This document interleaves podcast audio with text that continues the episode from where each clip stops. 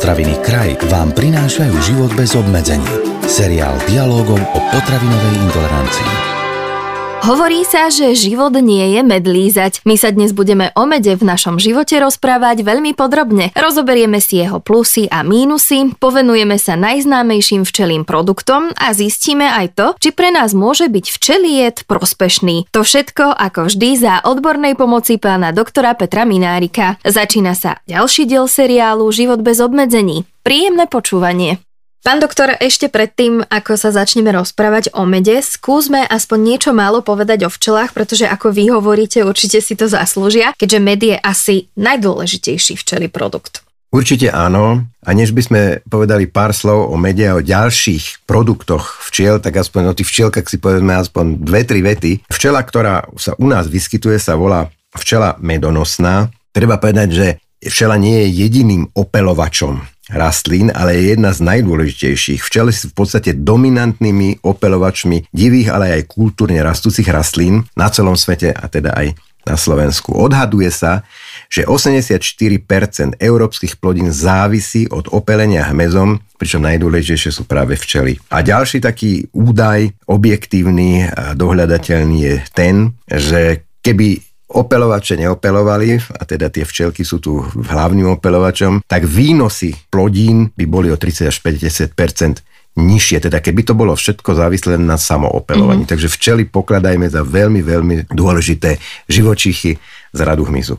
Vieme posluchačom povedať aj niečo o produkcii, možno o spotrebe medu, či už u nás, alebo aj vo svete?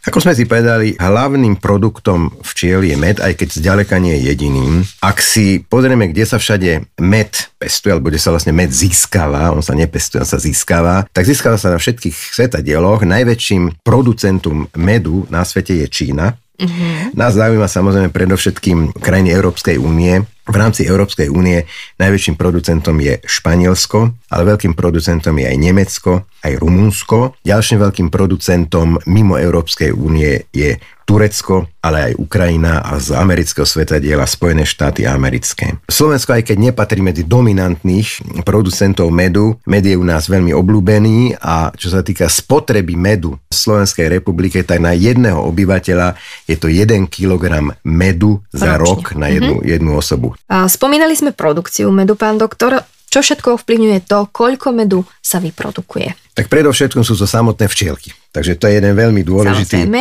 faktor, lebo včely vám vlastne dorábajú ten med. No a záleží samozrejme od e, početnosti toho včelstva a potom aj od toho, aké je to včelstvo zdravé, aké majú genetické predpoklady pre tvorbu medu. Potom sú to prírodné vplyvy. Prírodné vplyvy znamená, že v akej klíme sa ten med vlastne získava, aká je pôda a z akých rastlín sa získava med.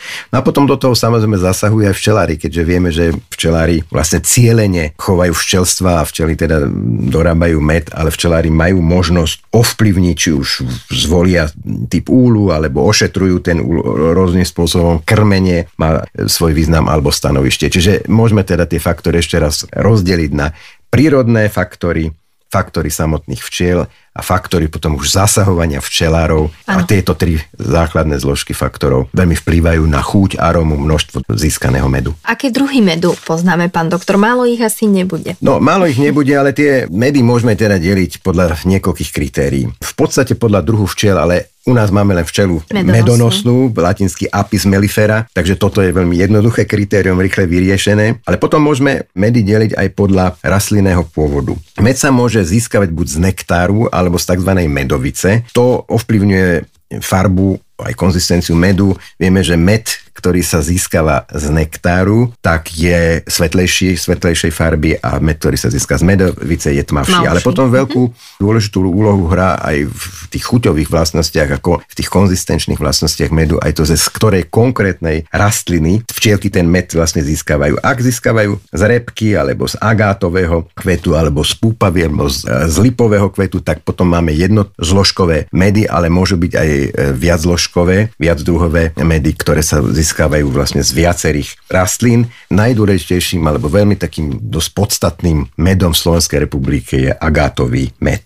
Čiže podľa typu rastliny, podľa spôsobu získavania a podľa druhu včelstiev. Vy ako odborník na zdravý životný štýl nám asi budete vedieť povedať, a teda veríme, že aj poviete, ako konzumácia medu vlastne ovplyvňuje naše zdravie? Tak tu treba samozrejme vychádzať z nutričného zloženia medu. Vieme, že dominantnou zložkou medu sú cukry a to, či už je to glukoza, fruktoza, sacharóza. Čiže toto bude ovplyvňovať samozrejme aj to, aká je taká tá opravnená bežná porcia medu, tak treba s tým samozrejme čo sa týka veľkosti porcie zachádzať podobne ako s cukrom, aj keď treba rovno povedať pre spravodlivosť, že med je samozrejme ďaleko, ďaleko e, významnejší, a zdravotne prospešnejší produkt než samotný cukor, sacharóza. To je v podstate prázdna energia, čistá sacharóza, ale med zďaleka nie sú len cukry, v mede sa nachádzajú aj iné látky, treba s antioxidačným vplyvom alebo s vazodilatačným vplyvom, čo znamená, že sú tam látky, ktoré majú schopnosť rozširovať cievy, sú tam enzymy, sú tam flavonoidy, to sú antioxidanty, čiže med je taká komplexná kvalitná potravina, ale ten obsah cukru vlastne nabáda k tomu, aby uh-huh. tie porcie neboli veľké. Uh-huh. Vieme, že med je veľmi sladký, aj sa často používa prirovnanie sladký ako med, používa sa aj ako sladidlo, ale predsa len koľko medu je, pán doktor, tak akurát a koľko medu je už veľa? Aj keď je med sladký, jeho tzv. glykemický index alebo glykemický účinok nie je až taký veľmi vysoký. Čo je to glykemický index? Je to vlastne schopnosť po konzumácii či už čistého cukru alebo akejkoľvek potraviny s obsahom cukru alebo z iných sacharidov zvýšiť hladinu krvného cukru. A ten med to nemá tak e, vysoko nastavené, tento mm-hmm. glykemický index, vďaka tomu, že obsahuje viac fruktózy ako glukózy a fruktóza nemá glykemické účinky, ale napriek tomu by som nabadal, aby tie porcie stále boli nízke, pretože aj fruktóza je cukor, ktorý síce nezvyšuje hladinu krvného cukru, ale veľmi rád sa koncentruje v pečeňových bunkách, mm-hmm. mení sa na tuk, že pri nadmenej konzumácii fruktóza podporuje tukovú chorobu pečenia a vlastne ukladanie tuku do pečeňových buniek. Takže tá opravnená porcia, berme to na čajové lyžičky, že to môže byť jedna čajová lyžička, maximálne dve. Denne? Nehovoríme o cukrovkároch. Mm-hmm. Nie, na jednu porciu v som myslel. Hej, no tak, tak to, my musíme správa. vychádzať zase mm-hmm. to, že za celý deň podľa správnosti, ak to nepreháňame, by sme nemali prijať viac ako 10% z celodenne prijatej energie v mhm. cukroch. Mm-hmm. Áno, vy ste to tu už načrtli, možno by sme to mohli len tak doklepnúť, porovnanie med versus cukor. Tam to hrá v prospech spomínaného medu, áno? No, jednoznačne, jednoznačne. jednoznačne. Med rozhodne nie je nejaká prázdna energia. To nie je len mm-hmm. čistý cukor, ale tam sú látky, ktoré som už spomínal, ktoré sú tam síce v malých množstvách, ale to je podobne aj v ovoci. Tak len v ovoci je veľa vody, tých cukrov je tam tým pádom na, treba na 100 gramov, podstatne menej než v mede. Med to je koncentrovaná potravina s vysokým obsahom jednoduchých cukrov a tým pádom tie porcie musia byť pochopiteľne menšie, než, než je toho surového ovocia. Už sme si načetli, pán doktor, plusy, mínusy medu, ale povedzme si aj to, pre koho je med ako taký prospešný a komu môže naopak ublížiť. Med je prospešný pre každého človeka ako také lepšie sladidlo, než, než je čistý cukor. Výnimkou sú ľudia, ktorí majú cukrovku, majú diabetes mellitus, či už prvého alebo druhého typu, to neznamená, že oni nemôžu žiaden med, ale môžu konzumovať med len naozaj v veľmi malých množstvách a treba, ak sú to cukrovkári, ktorí sú teraz na inzulíne, si zarátať ten príjem tých cukrov do tzv. Mm-hmm. sacharidových jednotiek, alebo výnimočne pre pacienta s ťažkou, ťažkou formou diabetes mellitus, možno povie odborník, diabetolog, že nekonzumujte žiadne koncentrované mm-hmm. cukry v žiadnej podobe ani v tom mede. Ináč med pre zdravých ľudí prospešný ako, ako náhrada cukru, ak sa takto rozhodnú si osladiť svoje väčšinou nápoje alebo, alebo aj iné, iné potraviny. Pán doktor, povedzme posluchačom niečo aj o ďalších včelých produktoch, nie len o mede, je to samozrejme. Na čo je napríklad dobrý včelí vosk? Než odpoviem na túto otázku, tak by som tak zovšeobecnil, že my máme zo včielok dva druhy produktov. Jednak sú to produkty, ktoré sú prapôvodne rastlinného pôvodu a tam patrí aj med, aj pel, aj propolis. Ale potom sú aj produkty včelie, ktoré sú ridzím produktom tých včeliek samotných a medzi ne patrí vosk, materská kašička, ale aj včeli jed, lebo mm-hmm. niečo si by sme si mali aj o tom včelom jede povedať. Čo sa týka včelieho vosku, včelí vosk patrí medzi tie zložky včelých produktov, ktoré tie včielky vyrábajú. Je to metabolický produkt včiel. Vyrábajú ho v žliaskách, ktoré sa volajú voskové žľazy. A včely ho používajú primárne na výstavu včelieho diela. Zaujímavým faktom môže byť to, že schopnosť vytvárať ten voz majú iba včely robotnice, uh-huh. ani matka, ani trúdi. Nevyrábajú Áno. vosk. No a je to látka, ktorá samozrejme sa dá získať ako včelý produkt a môže sa používať napríklad v kozmetickom alebo farmaceutickom priemysle. Ďalším včelým produktom a pomerne známym včelým produktom je aj propolis, tak si povedzme niečo aj k nemu. Propolis včely zbierajú, je to teda produkt rastlinného pôvodu, zbierajú ho z rastlín a využívajú ho samozrejme na určité účely, konkrétne na utesňovanie určitých škár alebo štrbín v úli. Propolis má zvláštne vlastnosti, pretože okrem cukrov obsahuje vyšší podiel látok s antioxidačným antimikrobiálnym účinkom, čiže má protizápalové účinky. Napríklad sa môže používať na liečbu plesňových ochorení kože, aj keď samozrejme dneska na to sú veľmi účinné lieky, ale v časoch, keď ešte lieky sa syntetické nevyrábali, tak propolis bola látka veľmi užitočná aj v medicíne. No a čo obsahuje propolis? Ja som už spomínal tie antioxidanty, ale obsahuje aj živice, obsahuje niečo aj z čelieho vosku, obsahuje balzámy, obsahuje eterické oleje a aj vitamíny, napríklad vitamíny skupiny B a niektoré mm-hmm. minerálne látky a stopové prvky.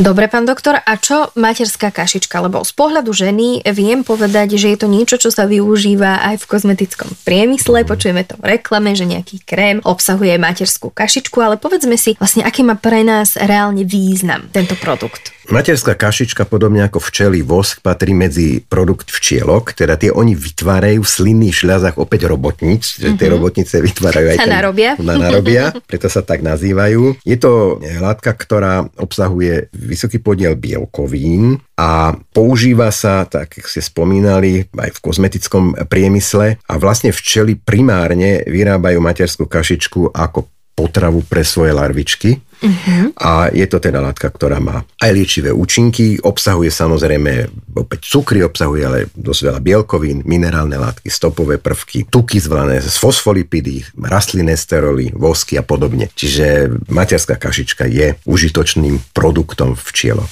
Medovinu poslucháčom asi nemusíme nejako špeciálne predstavovať, čo nám ale o nej môžete povedať ako odborník na zdravý životný štýl.